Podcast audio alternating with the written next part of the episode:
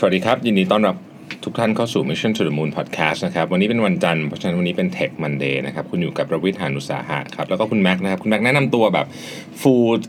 เต็มที่หน่อยเพราะว่าเผื่อบางท่านเพิ่งเข้ามาฟังนะครับเอ่อผมแม็กครับเอ่อรุ่งฤทธิ์เจริญสุภกุลครับครับผมวันนี้คุณแม็กจะมาเล่าเรื่องอะไรให้พวกเราฟังกันดีครับครับ ก็เห็นบทความล่าสุดของคุณแท็บพูดถึงเกี่ยวกับเรื่อง Data Scientist แล้วก็พูดถึงเรื่อง Machine Learning ครับนะครับ เดี๋ยววันนี้เราก็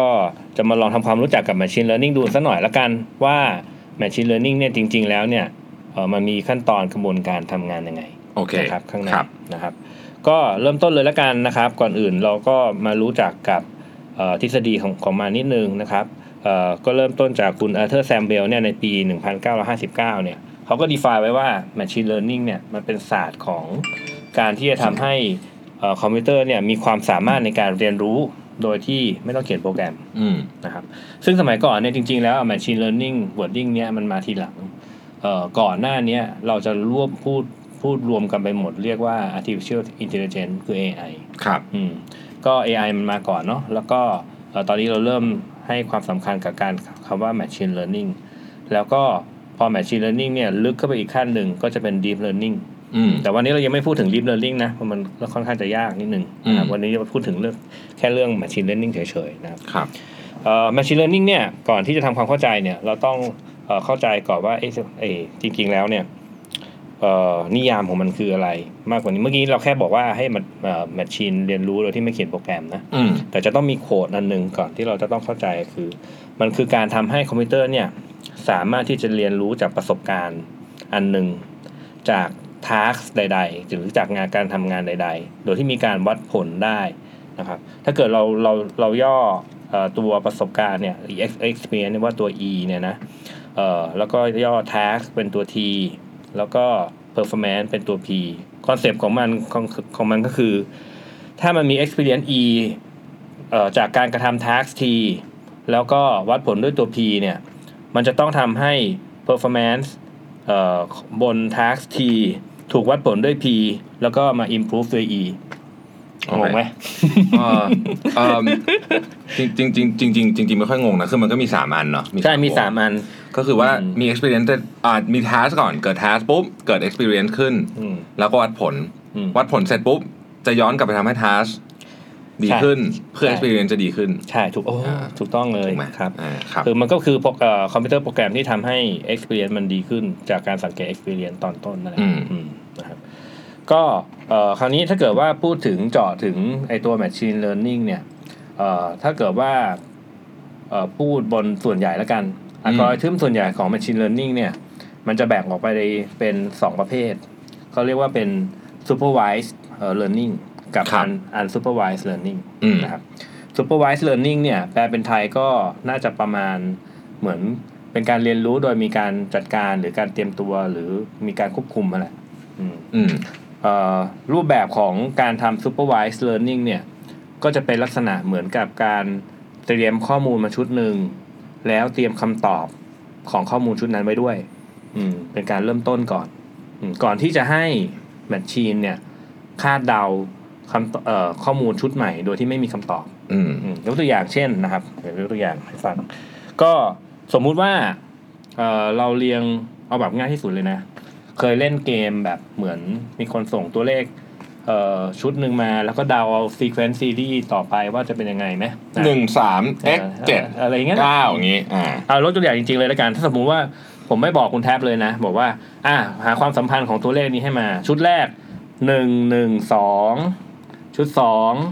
สองสองสี่ชุดสามสามสามหกอะมันจะเป็นอะไรอะหกหกใช่ไหมอืมอ่าโอเค คราวนี้ถ้าเกิดเอาใหม่ เราเปลี่ยนตัวเลขชุดเนี้ย อืม เป็นค่าความจริงกับความไม่จริงบ้างสมมุติอืมเราบอกว่าหนึ่งหนึ่งสองเนี่ยเป็นจริงนะ โอเคสองสองสี่เป็นจริงนะอืมสามสามหกเป็นจริงนะอืมคราวนี้ถ้าเกิดว่ามีคำมีชุดใหม่ออกมาเป็นสี่สี่แปดจะเป็นจริงหรือเปล่า ต้องต้องก็ต้องจริงไหมเออก็ควรจะจริงนะเอออ่าคราวนี้ถ้าเกิดว่ามีตัวเลขมาเป็น เอ่อห้าหกแปดเนี้ยจะจริงไหมค่ะไม่ไม่จริง ก็ไม่น่าจะจริงอืมคอนเซปต์ก็คล้าย ๆ กันอย่างนี้แหละอืมคือเราพยายามจะทำให้เอ่อ machine เนี่ยสามารถที่จะเข้าใจเอ่อตัวเลขจากอสมการตัวเลขแบบง่าย ๆ เพื่อมาสามารถตอบคำถามจากเอ่อเอาความรู้จากสิ่งที่มีอยู่ มาตอบในสิ่งที่มันยังไม่มี อืม มาให้ได้ คือเมื่อกี้เรากำลังสอนมันบวกว่างั้นเถอะ อืมคือจริงๆแต่ว่าเมื่อกี้นี้ผมยกตัวอย่างแค่ ผมไม่ได้บอกนะ ว่ามันคือบวกถูกไหมอ่าเออคุณคุณทำเข้าใจไปเองอะว่ามันอ่าคือบวก อืม คือถ้าเกิดว่าเป็นเจอไปเจอตัวเลขชุดที่มันพิสดารกว่านี้ มันก็จะเริ่มไม่ใช่แค่การ คือเราเข้าใจว่ามันบวกแล้วเออถ้าเกิดว่าเจอตัวเลขที่มันยิ่งใหญ่กว่านี้ มันก็จะไม่ใช่แค่การบวกแล้วอืม มาตอบ แต่ว่าสมมุติว่ามัน action ใน direction หนึ่งตรงกลางเนี่ย มันจะต้อง prove ได้ว่าจริงหมดกับชุดทุกตัวเลขถูกป่ะก็ใช่ไหมเอาเอาใหม่เอาใหม่ก็งั้นก็ supervised เอ่อ learning อะคือเอ่อการเรียนรู้จากข้อมูลที่ข้อมูลเนี้ยเรารู้คำตอบอยู่แล้ว อืมอืมแล้วก็ให้มาคาดเดาในสิ่งที่ชุดชุดเอ่อชุดข้อมูลอันใหม่ที่เรายังไม่รู้คำตอบโอเคอืมกระบวนการของไอตัวเอ่อ supervised learning เนี่ย มันก็จะแบ่งออกมาทำวิธีการคำนวณมันก็จะมีหลายรูปแบบนะครับ แบบแรก ๆที่คิดว่าน่าจะพยายามทำความเข้าใจได้ง่ายที่สุดเลยเนี่ยนะเขาเรียกว่า linear regression เอ่อการ regression regression แปลว่าอะไรเออไม่เคยแปลภาษาไทยเลยอะเออ linear regression แล้วก็เอาเป็นการเอ่อเป็นเหมือนเอาสมการเส้นตรงอ่ามาช่วยในการหาข้อมูลคำตอบนะอืครับมอย่างเมื่อกี้เนี่ยถ้าเกิดสมมุติเรายกตัวอย่างว่า เอ้ย เอ้ยเรามีข้อมูลที่มันบอกว่าหนึ่งหนึ่งเป็นจริงสองสองเป็นจริงอืมสามสามเป็นจริง อืม คราวนี้เราก็ถ้าเกิดเราคาดเดา imagination ถ้าเกิดเราเอาเลขเลขหนึ่งมาตั้งเป็นแกน x เลขหนึ่งอีกตัวมาตั้งเป็นแกน y อืมเออมันจะมันก็จะได้เป็นเส้นตรงพอดีถูกคือหนึ่งหนึ่งกับสองสองแล้วก็สามสามอะไรก็ว่าไปอืมนะครับคราวนี้เนี่ย อันนั้นอะเราเรามองเห็นภาพจากสมองของเราถูกปะแต่ว่าแมชชีนอะมันอาจจะยังไม่รู้ก็ได้ คือหรือว่าถ้าเกิดเราเราใส่ข้อมูลชุดนี้เข้าไปปุ๊บเนี่ยmachine มันก็ไม่รู้หรอกว่า เอ๊ะ ตกลงคือจะ predict จากอะไรนะอืมเพราะมัน linear regression คือการสร้างเอ่อเอาสมการเส้นตรงมาเดาเอาว่าจะเป็นยังไง คราวนี้วิธีการทำก็คือ สมมุติว่า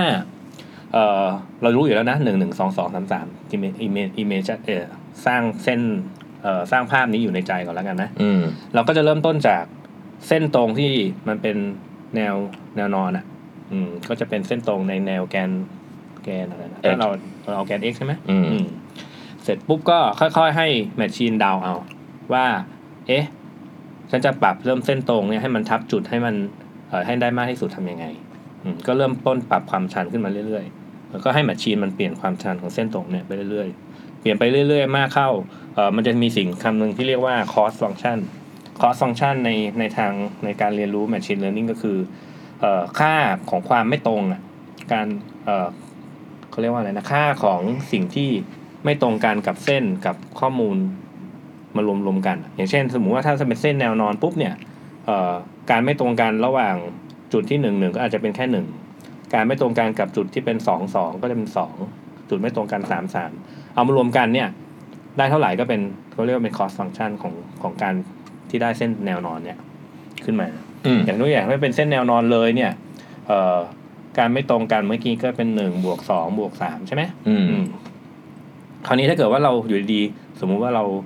เอ่อมีแมชชีนที่เก่งมาก อยู่ดีก็ปรับมันเป็นเส้นตรงที่มีความเอียง 45 องศาขึ้นมาปุ๊บทับเส้นทับไปจุดหนึ่งหนึ่งสองสองสามสามทันที อืมข้อคอฟังก์ชันของมันก็จะกลายมาเป็น เอ่อมันตรงกันปุ๊บ มันก็เป็นศูนย์อืม จุดที่สองก็เป็นศูนย์จุดที่สามก็เป็นศูนย์อืมจากเมื่อกี้เนี่ยมันเท่ากับหกตอนนี้เหลือศูนย์แล้วอันเนี้ยคือโจอันนี้คือโกของโกของการทำ machine learning เลย คือการทำยังไงก็ได้ที่ทำให้ค่าผลลัพธ์ของการไม่ตรงกันของ Data เนี่ยน้อยที่สุดเท่าที่จะเป็นไปได้อืมงงไหมยังไม่งงเข้าใจ อันนี้เป็นยังยังเป็นสตรัคเจอร์อยู่ใช่ไหมเป็นเป็นวิธีที่ง่ายที่สุดเท่าที่จะอธิบายได้อืนะมอ่าคราวนี้ เอ่อถ้าเกิดว่าอันนี้เราพูดง่ายคือมันเป็นเส้นตรงอะ มันก็ง่าย แล้วถ้าเกิดว่าเราเราเดาเอาอยู่แล้วว่าเฮ้ยเออหนึ่งหนึ่งสองสองสามสามก็ต้องเป็นเส้นเส้นตรงที่มีความเอียงสี่สิบห้าองศานั่นแหละอืมอืมแต่ถ้าในคราวนี้เราเริ่มมาเจอข้อมูลที่มันมีไม่ใช่แค่สองสองเอ่อสอง variable สองตัวแปร หรือจริง ๆ ถ้าเกิดเป็นทาง machine learning เขาจะเปลี่ยนตัวแปรแบบเรียกว่าเป็น feature แทนอืม feature ถ้าเกิดมันมี feature หลาย ๆ อันมากเข้ามากกว่าสองอะ จะทำยังไงอืม เขาก็จะทำเอาค่าทั้งหมดเนี่ยมาสร้างมาเป็นเวกเตอร์ แล้วก็มาคำนวณกันแต่หลักการก็เหมือนกันนะครับ ก็คือมันก็จะมีไอกระบวนการที่จะทำให้หาค่า cost function ที่มันมีค่าน้อยที่สุดเนี่ยเขาเรียกว่าเอ่อ gradient descent คือการหาจุดที่มันต่ำสุดของเอ่อการไม่ตรงกันของเอ้ยไม่ใช่เอ่อหาจุดที่ต่ำสุดของเอ่อ ค่าสมมุติฐานกับ Data ของความเป็นจริง อืมอ่าเป็น machine learning แบบแรก ครับ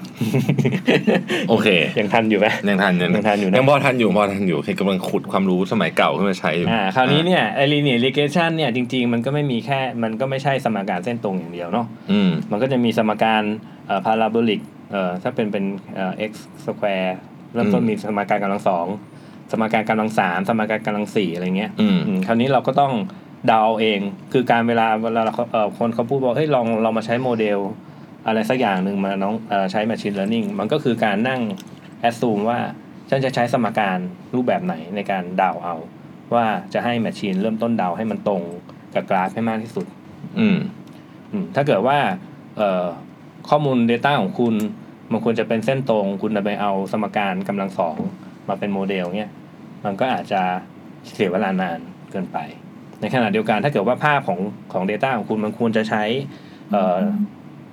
สมการกำลังสองในการมาเป็นโมเดลเนี้ยอืมคราวนี้ถ้าเกิดคุณไปใช้เออสมการเส้นตรงปุ๊บเนี่ย มันก็อาจจะไม่แม่นยำอืมอืมอันเนี้ยก็ก็อธิบายได้เรื่องถึงโมเดลละอืเวมลาใช้ Machine Learning อะนะอืมคราวนี้เอ่อไอ้คำว่า Supervised Learning เนี่ย มันก็ยังมีเมื่อกี้เราบอกว่า Linear Regression เนาะอืมค ราวนี้ก็จะมี Logistic Regression ด้วยอืมเอาง่ายๆก็คือมันก็จะเป็นลักษณะเหมือนการตัวอย่างของ Logistic Regression มันคือการทำ Classification ครับคือการแยกประเภทอืมของข้อมูลอืมยกตัวอย่างเช่น สมมุติว่ามีคุณมีอีเมลมาเยอะแยะมากมาย โยนอะไรสักอย่างเข้าไปให้ Machine Learning เรียนตุ้มเข้าไปปุ๊บ Machine สามารถบอกว่าว่าอันนี้มันคือสแปมกับไม่ใช่สแปม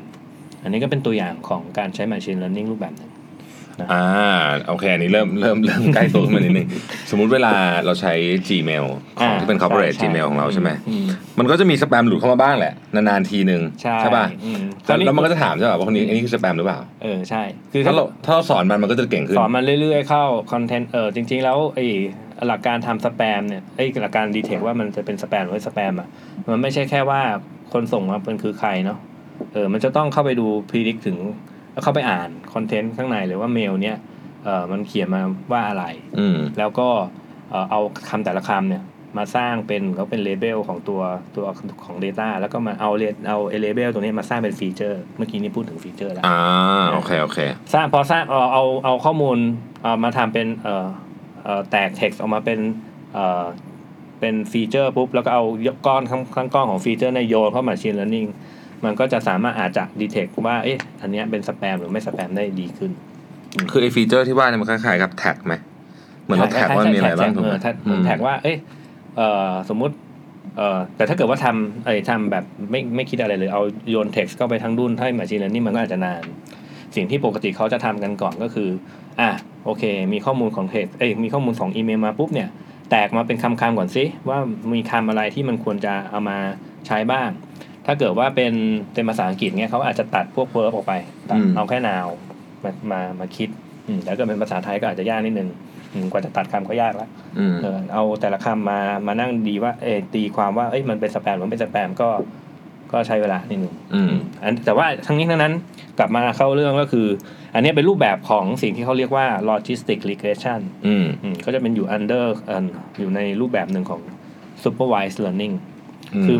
ก็คือมันต้องมีใครสักคนหนึ่งอะ บอกก่อนว่าข้อมูลแบบเนี้ยมันคืออะไร มันคือ yes หรือ no มันคือสแปมหรือไม่สแปมอ่ามันคือเอ่อรูปช้างหรือรูปรูปแมวอะไรเงี้ยอืมก็คือพูดง่ายๆว่ายิ่งเราบอกมันเยอะๆมันก็จะยิ่งเก่งขึ้นเรื่อยใช่ใช่ใช่อืมถูกถูกอืมหรือถ้าเกิดว่าเป็นเคสแบบเออออนไลน์ทราน a c t ชันมีมีคนเห็นเราจะดีเทคว่ามันเป็นฟรอดได้ไหมๆอ่าเออมันเป็นเอ่อ การหลอกหรือเปล่าอะไรเงี้ยอืมเดี๋ยวนี้ก็มีเทคนิคหลายอย่างที่ไม่ใช่แค่เอาดูแค่เท็กซ์อย่างเดียวบางทีก็เอาจับหน้าด้วยนะ เอาวิชั่นเอาเอาถ่ายภาพหน้าคุณมาก่อนด้วย มาประกอบกับการทำ transaction เนี่ยแล้วดูซิว่ามันจะเป็นเอ่อหลอกหรือไม่หลอก ซึ่งเหมือนเดี๋ยวนี้เริ่มเริ่มเห็นในบริษัทประกันเริ่มใช้ละแล้วอย่างที่มันให้เราเลือกเลือกอันนี้อันนี้ขอถามนิดนึงผมไม่แน่ใจวันนี้เกี่ยวป่ะอย่างที่มันให้เราเลือกรูปอะว่าแบบมีรถบัสกี่อันอะไรนั่นคืออะไร อันนั้นเอ่อ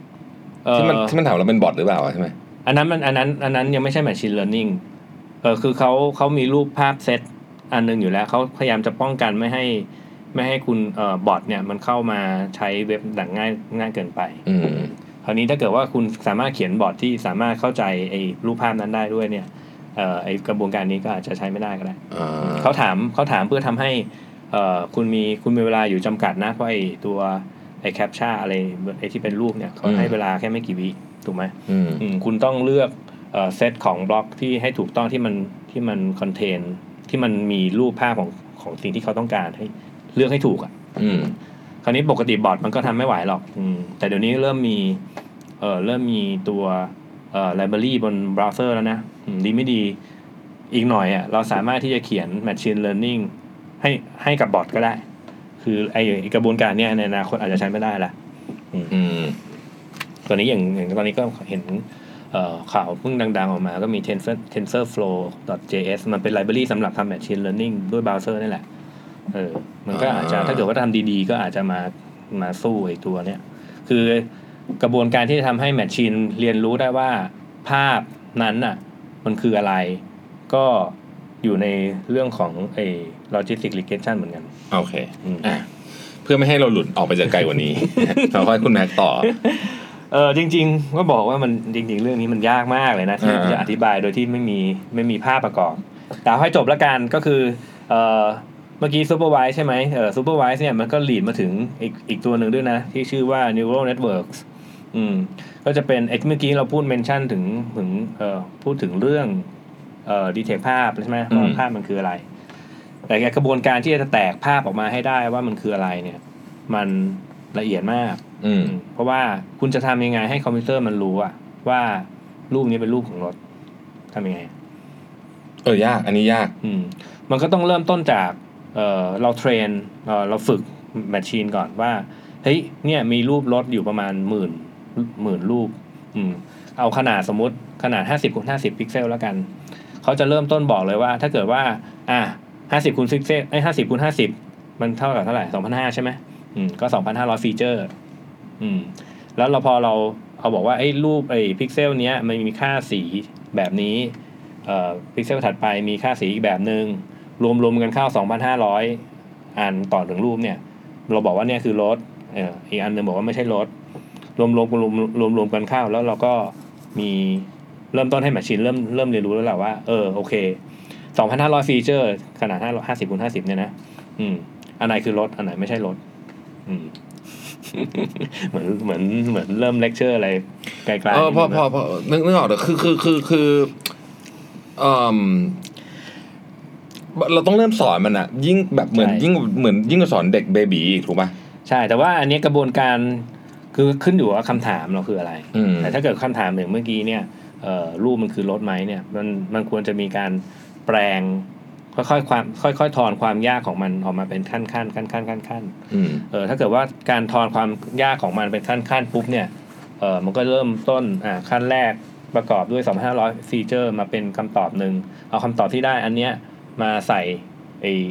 ด้วยสมการอีกชุดหนึ่งเอามาใส่มาสมการอีกชุดหนึ่งใส่เข้าหลาย ๆ ขั้นเข้ารวมๆกันเข้าเนี่ยเขาเรียกว่า neural network อืม คือมันต้องมีการ process ข้อมูลของ Data เข้าไปเยอะมากหลาย ๆ ชั้นเข้าไปอะอืมโอเค ก็คือเหมือนกับเหมือนกับมันก็ย่อมา neural network มันก็มาจากเหมือนกับนิวรอนในสมองใช่ไหมเออใช่ใช่เอออืมตัวอย่างเขาเขาความคิดกันอย่างนั้นแหละ เพราะฉะนั้นก็คือว่าถ้าโดยทฤษฎีแล้วถ้าเราทำอย่างลึกซึ้งพอเนี่ยอืมมันจะสามารถแยกแยกอันดับสมมติเราถามว่ารูปเนี้ยเป็นอะไรอืมสมมุติเป็นอันดับแรกคือผู้ชายผู้หญิงเด็กคนแก่อ่านะครับเสร็จปุ๊บก็เป็นผู้ชาย เป็นอืมผู้ชายผู้ชายกำลังยิ้ม อืมใช่ไหมในอนาคตอาจจะบอกเลยว่า ยิ้มแบบสยะยิ้ม ยิ้มดีใจ ยิ้มประชดอะไรอย่างนี้ได้ ไม่ต้องอนาคตละตอนนี้ทำแล้วทำได้แล้วใช่ไหมเออมีคนทำละอืมอ่าโอเคแสดงคือว่ายิ้มยิ้มแบบเขาเขาบอกด้วยนะว่าภาพเนี้ยเออเขาแสดงอารมณ์อะไรออกมาบ้างกี่เปอร์เซ็นต์อืมอืมโอเคอืมน่ากลัวนะระดับหนึ่งอ่าก็ก็ก็แสดงว่าเริ่มเก่งขึ้นเยอะมากละเริ่มเก่งขึ้นแล้วอืมครับ แต่ก็ยังเป็น structure data อยู่นะเราเอ้ยยังเป็นแบบ supervised structure supervised supervised supervised supervised data supervised data เป็นการอ่เป็นการเอ่อคาดเดาคำตอบจากข้อมูลในอดีตที่เราเคยที่เรารู้อยู่แล้วว่ามันคืออะไรอืมคราวนี้อีกกลุ่มหนึ่งอีกก้อนใหญ่ๆ ก็คือเรียกว่า unsupervised learning อืมอืมอันนี้ unsupervised learning เนี่ยเอ่อมันจะปกติแล้วมันก็ใช้กระบวนการไอ้ทางไอ้ทางคณิตศาสตร์คล้ายๆกันนั่นแหละ มีค่า cost function มีค่า gradient descent เอ่อแต่ค่า cost function เนี่ยมันจะใช้เอ่ออัลกอริทึมอีกรูปแบบหนึ่งอืมอืมปกติแล้วมันก็จะมีเอ่อสูตรทางคณิตศาสตร์เขาเอ่อปกติแล้วไอ้ unsupervised เนี่ยเอาโทษทีเรียกใหม่ จริงๆแล้วปกติ unsupervised เนี่ยมันจะไม่สามารถให้คำตอบแบบชุดแรกได้ เพราะเราไม่รู้นี่ว่ามันถูกหรือผิดถูกไหมอืมอืมเพราะเราไม่ได้เทรนมัน อืมแล้วเราเราก็มีคำตอบให้มันด้วย ปกติ unsupervised เนี่ยก็จะใช้สำหรับการทำ clustering user เอ้ย clustering group ของ data ขึ้นมา คือเรามีข้อมูลอยู่เต็มไปหมดเลยอะเราอยากจะหาความสัมพันธ์ของข้อมูล อืม โดยอะไรสักอย่างหนึ่งเราก็ใช้ไอ้ unsupervised machine learning เนี่ย โยนเข้าไปเลย แล้วเดี๋ยวมันก็จะทำการรวมเป็นกลุ่มเป็นก้อนให้เราเอง โดยที่เราแต่เราอาจจะต้องเป็นคนบอกมันนะ ว่า เอ๊ะตกลงฉันอยากจะรวมเป็นกลุ่มเป็นก้อนจากอะไรบ้าง อืม คือทั้งนี้ทั้งนั้นเนี่ย เอ่อไอ้ unsupervised เนี่ยอาจจะต้องใช้คนเข้ามาช่วยเอ่อแปลงแปลความหมายของข้อมูลนิดนึงเอ่อ social media monitoring tools นี่ถือเป็น unsupervised ไหม social media monitoring tools ขึ้นอยู่กับคำถามว่ามันคืออะไร สมมติว่าอย่างนี้ สมมติว่ามันไปหา correlation หนึ่งเจอขึ้นมาเป็นวันฝนตกที่อังกฤษอืมกับอัตราการคน ฆ่าตัวตายที่เกาหลีใต้เกิดมันเกิดมันมี correlation ขึ้นมาจริงๆอะมันไม่ได้หมายความว่าค่าเนี้ยมันเอามาใช้เป็น correlation จริง ๆ ได้ถูกปะมันแค่บังเอิญคือเราจะไปบอกว่าไอ้เรื่องนี้ไม่ไม่เกี่ยวถูกไหมเป็นไปได้ไหมอืม ถ้าคำถามมันคือ supervise หรือ unsupervise แน่นอนมันต้องเป็น unsupervise เพราะว่าเราไม่เคยเทรน เราไม่เคยมีคำตอบมาก่อนอะใช่อืมว่าเป็นยังไงอืมแต่ถามว่าความเกี่ยวพันกันระหว่างเอ่อที่เกาหลีกับ เหตุการณ์อุบัติเหตุที่ที่อังกฤษเนี่ยมันเกี่ยวพันกันไหม ก็ไม่แน่นะ อืม ถ้าเกิดเราสามารถหาความเชื่อมโยงของอ่า Data ได้โอเคคือเกิดที่เอ่อเกาหลีปุ๊บไป Impact ที่เอ่อไปเรื่อยๆจุดหนึ่งก่อนอะไรเงี้ยอืมเป็น butterfly effect เออคก็เป็นล้ายไปๆอย่างได้นั้น แต่ว่าเอ่ออันนั้นเราต้องใช้คนเข้ามาช่วยอยู่ตอนเนี้ยว่าการหาความสัมพันธ์ของ Data ในมิติต่างๆเนี่ยจะเป็นยังไง คือแมชชีนทำได้หน้าที่แค่ว่า เฮ้ยเนี่ย ถ้าเกิดเบสตามโจทย์ที่ตั้งต้นจากเอ่อจาก Human คือ Human ให้ให้โจทย์ขึ้นไปก่อน ว่าจะเป็นยังไง แล้วผลลัพธ์จะเป็นยังไงคือรวมเป็นกลุ่มเป็นก้อนซะให้ให้ชัดเจนอืม ครับ ก็เออจริงๆก็จะมีประเภทอื่นๆอีกนะก็ประเภทของเป็นเป็น reinforcement learning หรือ recommender system อะไรเงี้ยแต่ว่าเริ่มจะยากแล้ว เพราะว่าถ้าเกิดว่ามาพูดให้ฟังโดยที่ไม่มีภาพเนี่ยยากแล้วแต่ว่า วันนี้เอาแค่นี้ก่อนละกัน ก็คือคร่าวๆของ machine learning โดยส่วนใหญ่บนโลกใบเนี้ยมันมีประมาณ 2 อย่างนั่นแหละ supervisor เอ้ย supervised learning กับ unsupervised learning อืมแค่คือจริงๆแค่เนี้ยบอกบอกง่ายๆเข้าๆแต่ว่าเอาเวลาเข้าไปทำจริงๆอะโหเรียนเป็นเดือนเลยอืมกว่าจะเข้าใจว่าเออตรงลงแค่ linear regression เนี่ยก็มีสมการแบบเยอะมากที่จะต้องทำอะอืมอะไรเงี้ยแต่ว่าข้อโชคดีที่ว่า เดี๋ยวนี้เนี่ยง่ายแล้ว คือมันมี tools ของ Google กับของ Amazon แข่งกัน อืม ตอนนี้เราเริ่มไม่จำเป็นจะต้องเข้าใจแล้วว่ามันคือเอ่อ linear regression logistic regression เราโยน Data มันไปทั้งก้อนนี่แหละ เข้าไป Machine Learning tool ที่ Google กับ Amazon provide ให้ มันคิดของมันเองอ๋อเออก็ดีเหมือนกันสบายก็คือมันก็กลับมาบอกเรา ใช่แล้วมันก็กลับมาบอกเราว่าเออตกลงค่าความแม่นยำถูกต้องอะไรเงี้ยหรือเปล่า เราแค่เออบอกว่าเออชุดนี้ กับผลลัพธ์ที่ได้มันเป็นแบบนี้บอกมันก่อนนะอืมแล้วเดี๋ยวก็มีชุดที่มันเอ้ยเราข้อมูลของชุดที่เราอยากจะรู้คำตอบของของชุดชุดใหม่อะจะเป็นยังไงปุ๊บทูช่วงนี้มันก็อำนวยความสะดวกให้เราเยอะมาก อืมสมัยเนี้ยนะอืมอะก่อนจะโอ้โหเป็นส่วนนี้ยาวช่วยก่อนจะก่อนจะปิดท้าย สรุปว่า machine learning ก็คือเป็นส่วนหนึ่งของอืมสิ่งที่เราเรียกว่า artificial intelligence ถูกต้องไหม เป็นยุค ยุคยุคหนึ่ถังดไป อ่ายุคถัดไป แต่ตอนนี้ยุคในเอ้ยไม่ใช่เออใช่ใช่เป็น subset ของ AI เป็น subset ของ AI แล้ใช่วก็ ซึ่ง AI มีหลายอย่างแล้วก็ deep learning ก็เป็น subset ของ machine learning อีกที อ่าโอเค ซึ่งเราก็คงต้องทำความรู้ความเข้าใจกันไปอีกเยอะนะเพราะช่วงนี้รู้สึกเทคโนโลยีด้านนี้ก็จะเคย ตัวเร็ว เคยพูดไปแล้วว่าเดี๋ยวเนี้ยในอนาคตอะมันจะเป็นการแข่งกันระหว่างว่าใครใช้ tools ได้เก่งกว่ากัน อืม อืมเนี่ยก็เป็น tools รูปแบบหนึ่ง คือถ้าเกิดว่าคู่แข่งของคุณอะ ใช้ tools เป็น คุณใช้ tools ไม่เป็น ก็สู้เขาไม่ได้ละตอนเนี้ยอ่าโอเค เพราะตอนนี้ใครๆก็ทำ data analytics กันทั้งนั้นแหละถูกอืมอ่านะครับ ก็อย่างที่บอกนะฮะว่านี่แหละเราก็ต้องมานั่งคุยกันระหว่างคนที่เป็นฝั่งเทคมากอืม ๆ กับกับ business requirement เนี่ยใช่ออเพราะว่าก็ไม่งั้นก็จะคุยไม่รู้เรื่อง อย่างในบทความเนี่ย คือสิ่งที่เขาเป็นคนที่เป็น data scientist อะเนื่องจากเขาอยู่กับข้อมูลจริงๆ มุมมองของการเอาข้อมูลมาใช้เนี่ยก็จะไม่มีก็จะต้องพึ่ง CMO อืมเพราะเขารู้ว่าเอ๊ะข้อมูลที่มันควรจะเกี่ยวข้องกันมันคืออะไร เพราะอืมอยู่ดีๆ เราให้ machine ไปเรียนโดยที่เราไม่บอกมันเลยอะไรสักอย่างเดียวเนี่ยมันในมันก็อาจจะตอบได้นะ แต่อาจจะใช้เวลานานมากจนเราไม่สามารถที่จะรอมันไหวอะ่ะอ่าอืมคราวนี้ถ้าเกิดว่าให้มีคนที่เขาเข้าใจว่า เออเฮ้ยความสัมพันธ์ของ Data เนี่ยมันควรจะเข้ามาเป็นยังไงปุ๊บ Data Scientist เอาเอ่อ vision นั้น มาใส่เข้าไปใน Machine Learning ให้ แล้วก็เอาผลลัพธ์กลับมาให้เนี่ยเนี่ยก็เป็นกระบวนการที่ควรจะเริ่มต้นเกิดขึ้นแล้วอืมก็ผมคิดว่า หลายท่านฟังก็จะยังงงอยู่นะอืมผมก็งงเหมือนกัน แต่ว่าก็งงน้อยลงนะครับ แต่ว่าสิ่งที่ผมคิดว่าเราเราได้ข้อสรุปจากจากช่วงเนี้ยที่เราทำข้อมูลเตรียมมาพูดวันเนี้ยก็คือว่าทั้งสองฝั่งอะถ้าเราเรียกว่าเป็นฝั่ง Data กับฝั่ง Business Use เนี่ยต้องต้องต้องต้องพยายามคุยกันเยอะขึ้น ต้องทำงานร่วมกัน ต้องทำงานร่วมกันเลย แล้วก็ต้องพยายามเข้าใจว่าอีกฝ่ายหนึ่งเนี่ยเขาเขามีอะไรมา provide ด้วยอืมถูกไหมใช่คือถ้าเกิดเราทำงานแต่ของเรา มันก็จะไม่มันก็จะไปต่อลำบาก แต่แต่ทั้งนี้ทั้งนั้นเนี่ยผมว่าเอ่อจริง ๆ Machine Learning ทำยังไงเนี่ย ก็ควรจะสอนให้ CMO รู้นะอืมเพราะว่าถ้าเกิดว่าเขาไม่รู้เลยอะว่าเบื้องหลังของข้อมูลมัน มันเดินทางไปเป็นยังไงเนี่ยอืมการที่จะจับเอาความสัมพันธ์กันระหว่างข้อมูลแรกกับข้อมูลอื่นๆน่ะมารวมกันให้ Data Scientist เนี่ยมันก็คงจะยากอืมเพราะฉะนั้น Fundamental ของของไอ้ที่เล่าไปเมื่อตะกี้เนี่ย จริง ๆ ก็ควรจะสอนให้ทุกๆคนนั่นแหละคือเปิดเปิดคลาสไหม Data Analytics for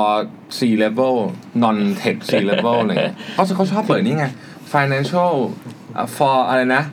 Fin- อะไรนะ Financial Accounting for อะไร for for non for financial non people financial เนี่ยเออเออลองทำบ้างทำบ้างคือที่มาเล่าเนี่ยจริงๆมันเป็นการบ้านให้ที่นี่อยู่พอดี เพราะว่าวันวันพุธเนี่ยเราผมเปิดคอร์ส Machine Learning ให้คนที่นี่เอาเหรอเออ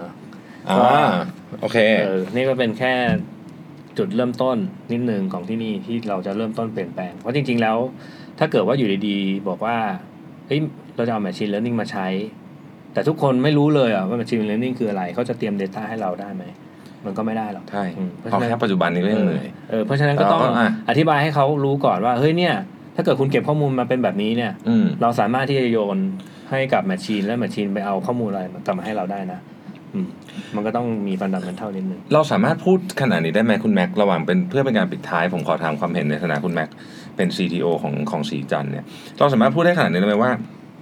อีกห้าปีสิบปีต่อจากเนี่ย ไอความรู้ความเข้าใจเรื่องนี้ไม่ได้หมายความว่าจะเขียนโค้ดได้นะ ผมคิดว่างานนะมันก็มันก็คงจะต้องเฉพาะเจาะจงกับคน แต่ว่าความรู้ความเข้าใจด้านเนี้ยที่เรากำลังคุยอยู่วันเนี้ยอืมมันจะมีความจำเป็นไม่แพ้ภาษาอังกฤษ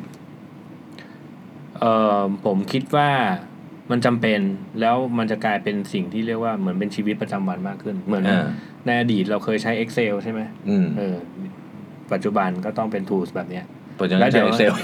ก็ใช้ใช้ใช้ Excel อยู่แต่ว่าในอนาคตอ่าฟีลลิ่งของการใช้ทูแบบเนี้ยจะเหมือนเหมือนกับการใช้อื Excel มปัจจุบันเนี่ยแต่แต่ว่าสมมติว่าคนอย่างคนยุคเราเนี้ยใครที่ภาษาอังกฤษดีอืมใช่ไหมก็เป็นถือว่าเป็นท่าสกิลสำคัญถูกป่ะก็เป็นจุดเริ่มต้นที่ออกตัวได้เร็วกว่าอ่าแต่ว่าตอนเนี้ยมันไม่ใช่แล้วทุกคนภาษาอังกฤษนี่ถือว่าใช่เท่ากันเลิกพูดไปหมดแล้วเรื่องภาษาอังกฤษโเคมันกลายเป็นเขาเรียกว่าเป็นนอมกลายเป็นอ่านนอมของคนทั่วไปละอืมทุกคนก็เป็นกันหมดใช่ อันนี้ก็น่าจะเป็นไปได้นะอีกสิปีเราอาจจะเห็นเรื่องนี้เป็น ผมว่าไม่น่าถึงสิบปีหรอกห้าผมปี ว่าอีกสองสามปีเนี่ย ถ้าเกิดมันสองสามปีเนี่ย น่าจะกลายมาเป็นโอ้ประเทศไทยตอนนี้เราเรามาตื่นตัวมากละ อืม อีกสองสามปี เอ่ออาจจะมี requirement อยู่ในที่ที่คุณจะต้องใส่ใน resume เลยว่าคุณใช้ทูนี้เป็นหรือเปล่า ดังนั้น อะมันก็ต้องหาคำถามต่อสำหรับคนที่ไม่ได้อยู่ในสายเทค เช่นผมเป็นต้นอย่างเงี้ย อืม ผมควรจะไปทำไงดี ในอนาคตผมเชื่อว่าอีกไม่นานนี่แหละมันจะมี tools แบบที่คนนอนเทคก็ใช้ได้ อ่าก็คือต้องไปเรียนรู้อืมอย่างตอนเนี้ยจริงๆถ้าเกิดคุณรู้เออแต่ต้องต้องเรียนรู้นิดนึงเนอะอืม อย่างถ้าเกิดคุณรู้ทฤษฎี Machine Learning นิดหน่อยเออแล้วคุณก็เอา Data ทั้งก้อนเนี่ยโยนให้ tools ที่เอ่อ Google Amazon provide ให้เนี่ย คุณไม่ต้องรู้ linear regression ไม่ต้องรู้อะไรแล้ว แต่คุณแค่เข้าเข้าใจว่าเดี๋ยวมันจะให้คำตอบคุณออกมาเท่านั้นเอง โอเค เพียงแต่ว่าถ้าเกิดว่าเวลามันมีปัญหาอะไรเกิดขึ้นเนี่ยเออหรือว่ามันไม่มีมีความไม่แม่นยำเกิดขึ้นเนี่ย คุณก็อาจจะต้องไปพึ่ง Data Scientist ที่เขาเข้าใจแมทข้างหลังเนี่ย อืมเออทำงานให้คุณ แต่อย่างน้อยคุณจะต้องเริ่มต้นคุยกับเขาได้แหละ แต่คุณก็ไม่ได้เขียนโค้ดเองนะ อ่าว่าอ๋อโอเคโอเคนี่เราใส่เข้าไปแล้ว มันเออเกิดเออเรื่องนี้ขึ้นอย่างนี้อย่างนี้ใช่มันใช่มายังไงอะไรเงี้ยอ่าโอเค เพราะฉะนั้นก็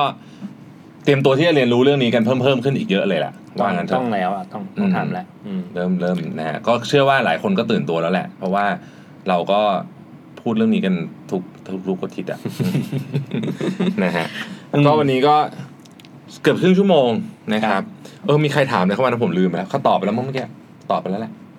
ตอบไปแล้วเขาถามเรื่องอะไรมาสักอย่างเกี่ยวกับเรื่องโปรแกรมเมอร์ผมว่าเราคงตอบไปแล้วล่ะคิดว่านะคิดว่าตอบไปแล้วคือ included อยู่ในคำตอบนี้แล้วถ้าไม่ถ้าไม่ถ้าไม่ include ก็ inbox ถามมาใหม่ถอีกแล้วรอบอินบ็อกซ์มาอีขกอรออบภัยขออภัยต้องขออภัย เพราะว่าเราตามไปหาอินบ็อกซ์ไม่เจอมันเยอะจริงๆนะครับ ก็วันนี้ซัดเข้าไปครึ่งชั่วโมงนะฮะก็ ขอบคุณคุณแม็กซ์มากนะ ที่มาให้ความรู้ถึงแม้ว่าหลายท่านหลายท่านต้องไปเปิดฟังสองรอบนะเพราะมันก็ก็มีความงงกันแต่ผมอืมคิดว่าวันนี้เราก็ได้แนวคิดพื้นฐานนะอย่างน้อยรู้ศัพท์อะอะเออเป็นจุดเริ่มต้นที่ดีนะจริงๆแล้วอะใช่เพราะว่าแค่แค่รู้ wording พวกเนี้ยเวลาไปคุยกับคนที่เขาทำงานจริง ๆอะอืมเออมันก็มีจุดเริ่มต้นของการคุยกันได้แล้วถูกต้องไม่งั้นเออคุณไปคุยเสร็จปุ๊บเออเนี่ยจะเอา Data มาทำแบบนู้นแบบนี้เหมือนพ่อเหมือนเหมือนเอาพ่อค้ามาคุยกับโปรแกรมเมอร์นะมันก็อืม ไม่ค่อยไหวอะมันก็อืมถ้าเกิดรู้ wording นิดนึงเนี่ยมันก็จะเป็นจุดเริ่มต้นของการคุยที่น่าจะมีชีวิตชีวามากขึ้น ถูกต้องนะครับ ก็วันนี้ขอบคุณมากนะครับ ที่ติดตาม Mission to the Moon Podcast นะครับ ผมกับคุณแม็กซ์ต้องลาไปก่อนนะคครัรับบผม สวัสดีนะครับ สวัสดีครับ